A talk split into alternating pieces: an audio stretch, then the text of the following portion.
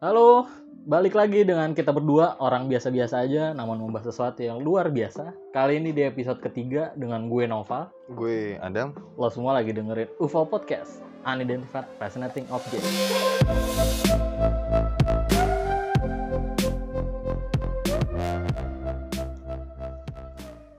Oke, balik lagi nih, udah di episode ketiga. Nah, Yoi. sebelum kita mulai masuk ke yang kita bahas kali ini, mungkin kita ngobrol-ngobrol dulu ya, biar biar pada nggak bosen, Yoi. ya kan? Nah, kita ngomongin yang lagi rame aja nih akhir-akhir ini. Tapi nih gue kan kita rekaman di rumah lo dam ya. Gue tuh setiap ke rumah lo tuh ada aja berita-berita aneh. Bukan berita aneh sih, ada aja yang baru gue temuin di rumah lo gitu. Wih, gokil. Waktu itu gue ke rumah lo setelah sekian lama ya kan, datang tahu wih PC baru. Yoi. Gokil. PC baru. Gue keyboard keyboard RGB. Ini keren banget nih. Anak gaming banget. Itu ya. itu seminggu dua minggu yang lalu tuh. Iya. Nah, terus sekarang nih buat rekaman ke- ketiga ini, gue datang ada lagi nih yang aneh nih. Betul. Tahu gue masuk, ih, anak RGB banget dia masang LED strip di kamar gokil. Gokil. Keren Biar banget gue bilang-bilang. TikTok. Biar kayak apa sih? Biar anak TikTok. Estetik banget. estetik gitu ya. Yoi, Aduh. Bocahnya estetik sekarang. Allah, itu nyesal nggak beli? Enggak lah. Keren Oh, anjir. Keren ya? Jadi gue harus mat, apa di rumah matiin lampu gak apa-apa. Oh, saya gitu. tiap hari gue nyala lampu terus. Kalau sekarang pakai LED strip aja udah oke. Tapi tadi gue denger-denger nyesel. Keluar harga segitu. iya sih, harganya juga lumayan. Nah, makanya gue tiap ke sini tuh ada aja hal yang baru.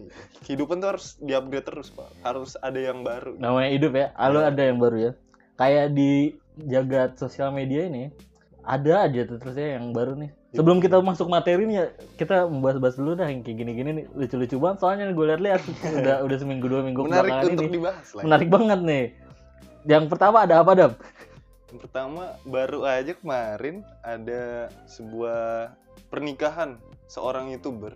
oh Iya. siapa itu siapa ya Atta Halilintar uh, Wasya dengan Aurel Hermansyah.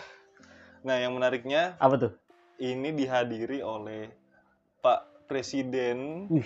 dari Uganda. Enggak dong. waduh kenapa Uganda Enggak dong, dari Indonesia. oh Iya. gitu gue tahu kenapa eh, presiden kita itu datang Kenapa tuh? karena memang eh, Atta ini ada hubungannya dengan geopolitik. Wih, maksudnya? Jadi Atta itu punya peran penting terhadap untuk mencegah namanya prank dunia ketiga. Wah, Ngerti? perang. Astagfirullah. Mikir dulu dong saya prank dunia ketiga. Makanya daripada kan namanya udah perang dunia satu kedua kan efeknya berat boy. Jangan sampai ada prank dunia ketiga. Kenapa prank Gitu. dunia ketiga? Tapi menurut gue yang alasan terkuat itu karena mereka sama-sama youtuber. Waduh. Kok sama youtuber? Kan Pak Jokowi juga punya YouTube. Oh iya, gue gue gue gue pernah lihat ada videonya. Terima kasih 1,5 juta subscriber. Padahal warga Indonesia 270 juta. Nilai itu tidak ada apa-apanya, Pak. Pak. Kemarin datang tuh buat sosial eksperimen aja. Oh, Ya, sosial ya, ya. eksperimen. Gayanya sosial Pengen eksperimen. tahu yang di sosial media bakal gimana Oh, reaksinya. gitu ya. gitu. Terus ada ini lagi, Boy. Ada Apa lagi apa? Kemarin tuh eh rame-rame ya. Gue gua kan kalau ke mana-mana tuh naik motor ya. Iya. Eh, kalau naik motor tuh eh, entah naik motor ataupun lu lagi di deket di, di rumah lu aja gitu kan kalau ada ada, ada kendaraan lewat Yoi. suka ada yang bising-bising banget tuh tuh kayak knalpot racing kayak gitu-gitu tuh Knalpot racingnya emang berisik banget. soalnya kan kemarin lagi rame-ramenya ada razia-razia tuh knalpot racing tuh Yoi. soal nah gue sih sebenarnya nggak ada isu ya sama orang-orang yang pakai itu asal motornya tuh quali- qualified gitu kayak Iya. kalau ninja yang dua setengah Iya. oh moge cocok ya ya. moge-moge yang kayak Harley Iya. BMW gitu-gitu oke lah kayak apa mesinnya juga bagus gitu Ah, lah ini yang pakai motor Beat, iya, motor Vario yang ember-ember gitu cuy. Ember-ember. Nah, lu tau lah yang, Iya. biasa pakai itu yang yang apa namanya kata-katanya itu nggak bisa disebut kayak ibaratnya N word di Amerika Wih. Apa tuh? Atau namanya J word J-word. Jadi apa? Jamet. jamet Jadi jamet itu Jamet. rasis ya kalau Jamet. ngomongnya jamet. Astaga. tapi itu kenapa jamet ya maksudnya gue gue gue tahu jamet itu ya jadi Jawa metal ya cuma ada ada sejarahnya gimana sih dulu jamet lu tau gak? Sejarahnya gua kurang tahu deh, tapi kita eh, kalau ngelihat orang-orang yang norak pasti bilangnya jamet. Kenapa ya? Gue gue juga nggak tahu tuh. kenapa bisa disebut gitu nah kalau menurut gue malah lebih nger- eh, ngertinya kalau orang Jawa tuh yang ini eh, soal dunia perkuliahan Wah, lu tahu kan benar, meme tuh? Kuli Jawa benar. sudahlah simpan apa argumenmu. Mari mengaduk semen bersamaku keren banget. Atau beri beriku segelas kopi hitam dan sebungkus rokok surya makanku akan ku buat rumah idamanmu gitu. Keren banget. Meme itu keren keren banget sih. Terus ada apa lagi sih? Apa lagi? Fortuner ya? oh iya itu tuh siapa tuh yang CEO CEO itu ya CEO Restock kalau nggak Restock salah. ya? Iya, CEO Restock. dia apa sih kemarin tuh masalahnya sebenarnya Jadi dia eh, nyerempet motor Hmm. cewek, terus eh, mungkin mau di apa ya minta pertanggungjawaban kali ya Hmm, sama si ceweknya sama si ceweknya. Tapi si orang ini, Hah? CEO-nya ini, dia kayak eh, acuh gitu Hmm. sama yang udah terjadi. Akhirnya dia ngeluarin pistol biar eh, bikin orang-orang pada ciut gitu loh, pada oh jadi dia ngeluarin pistol sih Iya, dia pengen jalan aja gitu, nggak mau bertanggung jawab. dikata Amerika ini ya bawa-bawa Nah, pistol makanya. Nah, entah dia punya lisensi untuk punya pistol itu atau enggak kan kita nggak tahu. Iya sih, tapi walaupun dia punya juga ya, ya itu kan tempat umum bro. Nah, makanya. Kan dia punya izin itu ya buat kayak dia ikut klub tembak atau apa Iya. ya oke lah. Tapi ini dikeluarin di jalan ya rame lah orang-orang. Akhirnya divideoin dan viral. Viral ya. Iya. Iya tuh sama abang-abang bilang, "Wih, viralin, viralin gitu." Si Lah, ntar gue abang-abang tag, gue tag. abang-abang viral. abang viral tuh. Keren, salut banget gue sama abang-abang kayak gitu tuh. Demi konten ya kan. Cuma setahu gue, kalau nggak salah kabar terakhir dia akhirnya mengundurkan diri dari si dari CEO itu jabatan itu. Sempet dipanggil poli kepolisian juga. Tapi jadi tersangka nggak sih? Nggak tahu ya. Gua nggak tahu berita lebih lanjutnya Ya, nggak penting juga. Emang namanya konten-konten ya buat buat sosmed tuh ada aja ya bahannya Ada tiap minggu. Gue tuh kadang-kadang buat eh, nyari-nyari berita-berita kayak gini tuh suka pusing. Aduh, ada apa ya yang rame minggu ini? Tapi ternyata nggak perlu dicari bro. Emang ada aja Iya, gitu pasti, lewat. pasti muncul aja gitu. Kayak gue kan di di di Instagram kita kan gue yang bikin konten ya. Iya. Gue yang riset segala macem. Sambil bikin konten tuh gue mikir, anjir gue bikin konten gini taruhannya iman anjing. Kenapa iman? Soalnya kan unidentified fascinating object ya. Biasanya tuh bahas-bahas sesuatu yang eh, rata-rata orang nggak tahu dan emang masih belum tahu cuy. Iya. Kayak, kayak alam semesta untuk nanti lu lihat lah konten-konten yang ada di Instagram kita lu lihat aja di ufoclothing.id kan. Yo, Ya. ufoclothing.id. Eh, nah konten yang terakhir gue bikin dan yang sekarang mau kita bahas nih di podcast ini tuh kita mau ngebawa eh, buat kalian yang dengerin itu eh, tentang perjalanan waktu. Dari bagaimana kapan tepatnya waktu itu mulai berdetak? Dan sampai kapan waktu itu dianggap nggak nggak jalan? Udah berakhir. udah berakhir Nah. gitu. Nah kita mulai dari awal dulu. Ada event suatu event yang bisa dibilang sebagai trigger untuk memulainya waktu itu. Iya. coba jelasin dong gimana sih ceritanya? Setahu gua yang banyak-banyak orang tahu tuh tentang kehidupan tuh diawalin dari Big Bang dari 13,8 miliar tahun yang lalu. Hmm, Jadi Big Bang itu suatu ledakan besar di alam semesta. Bukan Big Bang boy band ya. oh gitu. Gue pikir yang beng, isinya. beng, beng. Iya. Bukan. wow, fantastic baby. Beda itu. Beda ya? Terus Big Bang ini juga menciptakan sebuah gaya gravitasi Hmm. di alam semesta ini. Hmm. Dan nyusun formasi awal dari terciptanya bintang-bintang, terus eh, seluruh galaksi yang ada di alam semesta ini juga. gitu. Hmm. Jadi Big Bang tuh as, eh, cikal bakalnya alam semesta ya sebenarnya. Yoi, Cika bakal. Nah, kenapa Big Bang itu dibilang sebagai salah satu triggernya? Karena pada dasarnya sebelum bukti terakhir yang kita dapat da- dari beberapa dari gue riset lah sebelum Big Bang kita nggak tahu itu ada apaan gitu. Nah, Nah, kalau kita nggak tahu ada apaan, artinya kalau misalnya emang belum terjadi apa-apa selama itu, artinya kan kondisi permanen ya Iya. sebelum Big Bang itu. Makanya sebenarnya nggak dikenal term sebelum Big Bang, karena pada dasarnya sebelum Big Bang itu waktu itu nggak berjalan, semuanya segala sesuatu permanen. Jadi nggak ada yang Iya. bergerak sama sekali. Jadi ya waktu itu nggak ada nggak ada artinya sama sekali. Nah makanya setelah ada Big Bang itu baru mulai ceritanya gitu. cerita kehidupan. Ya itu dimulai kapan? 13,8 miliar tahun yang lalu. 13,8 miliar tahun ya. yang lalu. Terus abis Big Bang tuh ada kejadian apa ya? Eh, jadi setelah ledakan yang tadi eh, banyak tuh galaksi-galaksi yang muncul dan salah satunya eh, Bima Sakti Hmm. atau disebut juga Milky Way. Hmm. Dalam galaksi itu ada banyak bintang-bintang. Hmm. Salah satunya matahari yang membentuk sebuah tata surya. Matahari kita nih sekarang ya. Iya, matahari kita. Oke. Iya, membentuk tata surya dan akhirnya ada bumi, ada Mars segala macam. Oke, jadi eh, sebenarnya matahari itu kan bintang ya. Nah, bintang itu berarti eh, yang kita kenal selama ini bintang itu cuma dari kalau lu dalam ma- malam hari lu ngelihat ke langit suka ada eh, benda-benda berkilau gitu kan. Cuma karena di kota itu udah banyak polusi cahayanya, Jadi Biasanya lu ya. susah baru ngeliat. bisa ngeliatnya kayak di gunung atau di, di pedesaan gitu. Nah, bintang itu kan adalah sesuatu yang ngeluarin cahaya ya.